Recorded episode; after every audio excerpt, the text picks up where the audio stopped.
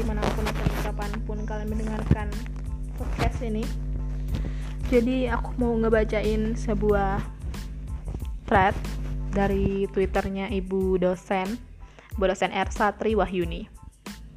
Jadi langsung aja ya aku bacain. Frustasi dosen menghadapi kelas yang pasif. Mau bertanya hanya untuk cari muka. Mau jadi mahasiswa yang keren. Baca dulu utas ini. Oke, ayo kita baca. Jadi di twitternya, Bu Ersa ini mengkritisi mahasiswa yang pasif, mahasiswa yang nggak suportif sama temennya dan lain-lain. Cuma karena temennya ini kebanyakan nanya atau pertanyaan itu bisa jadi suatu aspek yang krusial di sebuah perkuliahan. Jadi ibunya nge-tweet kayak gini saya frustasi, kadang kalau ngajar, terus mahasiswa pada pasif, nggak ada yang bertanya.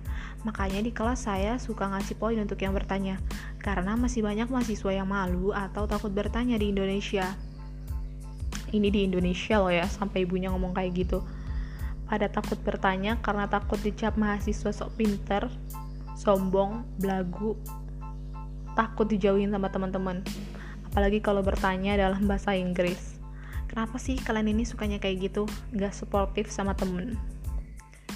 Gak suportif sama temen. Saya waktu S2 di Melbourne pernah sit in di kelas bachelor. Pas S3 di UK juga ngajar kelas bachelor. Dan mahasiswa S1 di sana nggak takut bertanya pada dosen atau pada kawannya yang lagi presentasi. Kadang pertanyaannya brutal dan juga saya nggak bisa jawab. Belajarlah dari luar negeri. Eh, kalian mahasiswa pikiran sempit yang menjauhi atau kesel sama teman yang nanya ketika presentasi. Yang lebih menyedihkan adalah bilang nggak ada yang peduli sama presentasi kalian. Nggak ada yang nanya, nggak ada yang peduli, padahal yang presentasi sudah disiapkan susah payah gak ada helak kalian abis yang nanya kadang hanya mau carmu ke dosen bu lah bodo amat motif mereka apaan emangnya kamu cenayang bisa tahu niat mereka di luar negeri, semua orang juga berusaha carmu ke dosen, menunjukkan mereka itu pintar dan fully prepared sebelum masuk kelas. Jadi bagaimana tipsnya untuk mahasiswa supaya kelihatan pintar di depan dosen dan gak terlihat cari muka? Yang pertama, jadi ini kita dengerin dulu tips dari ibunya supaya nggak dikatain carmuk. Pelajari topik di kelas pada hari itu. Kan udah ada silabusnya. Kedua, kalau kalian presentasi, lakukan semenarik mungkin, sesiap mungkin.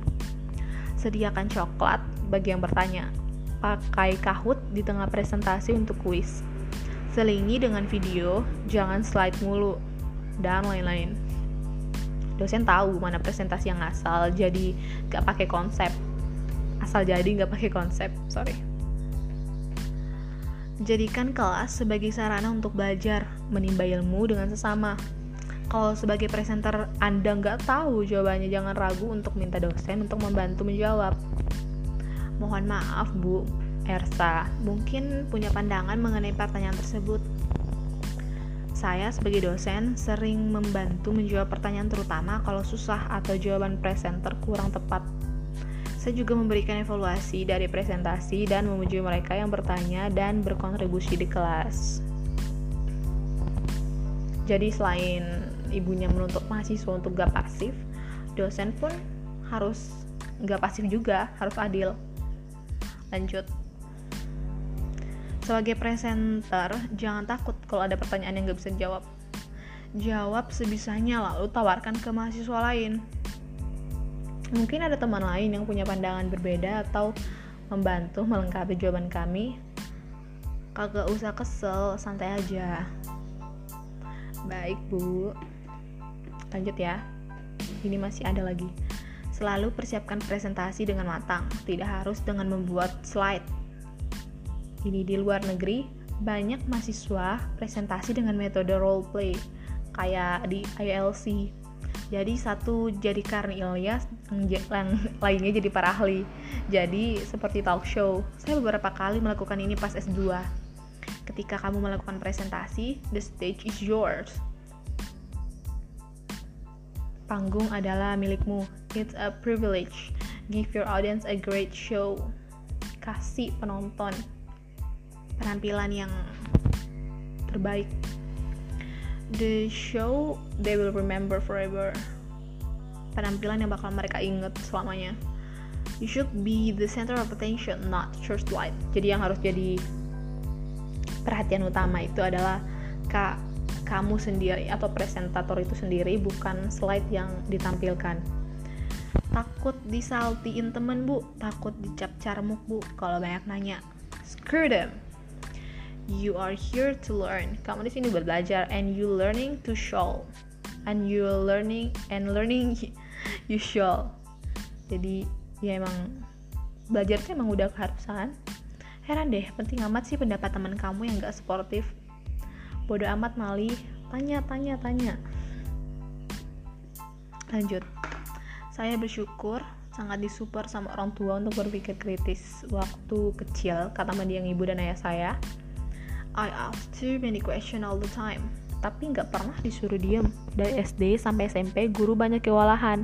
Karena saya sering bertanya kelas 1 SMP ibu ketemu guru BP terus dibilangin. Jadi ibunya ibu Ersa pas SMP pernah ngatain kayak gini Ersa tolong diajarin sopan santun bu. Kalau nanya guru suka nyecer. Ibu saya kaget karena setahu dia saya anak yang kritis tapi juga sopan besoknya ibu saya urus kepindahan saya dari SMP itu dan pindahin saya ke SMP favorit luar biasa ini lagi saya dengar ibu bilang sama ayah saya Gila itu sekolah, si Ersa dibilang gak sopan hanya karena dia sering nanya di kelas, pak. Emang gurunya aja kali yang pada gak siap punya siswa pinter. Besok kita pindahin aja. Seenaknya aja tuh guru BP ngomong. Jadi orang tua tuh mendukung atau support sistem terbaik sih katanya buat ibu Ersa ini kayaknya. Katanya saya jangan takut sama pendapat orang lain selama kamu gak bohong, gak korupsi, dan tetap jaga sopan santun. Banyak orang gak suka sama orang yang pintar dan kritis. Tapi kita hidup bukan untuk menyenangkan semua orang. Father is goods. What other people think about you is not your business. They have the right to think whatever they want. Your business is to always improve yourself, improve knowledge and skills. Capek kalau mikirin pendapat orang lain terus, apalagi belum tentu benar. Just stay focused banyak banget replay yang bilang takut nanya ke dosen, takut dianggap bodoh, pertanyaan tidak berbobot, dan lain sebagainya. Capek deh, kamu kayak dukun aja atau pikiran orang lain.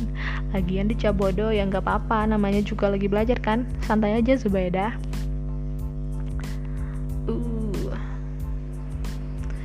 Jadi gitu teman-teman, I really love this thread because it's relate to my life.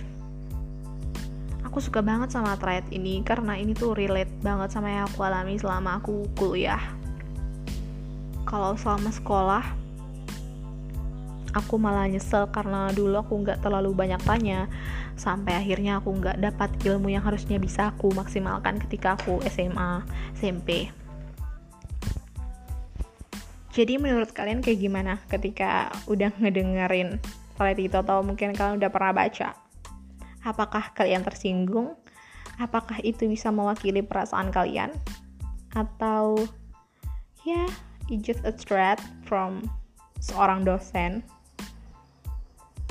Dan mungkin kalian berpikir bahwa semua orang memang berbeda. Sehingga dosen mau bilang ini itu ya tergantung atau balik lagi ke diri orang masing-masing. Mungkin segitu aja podcast kali ini.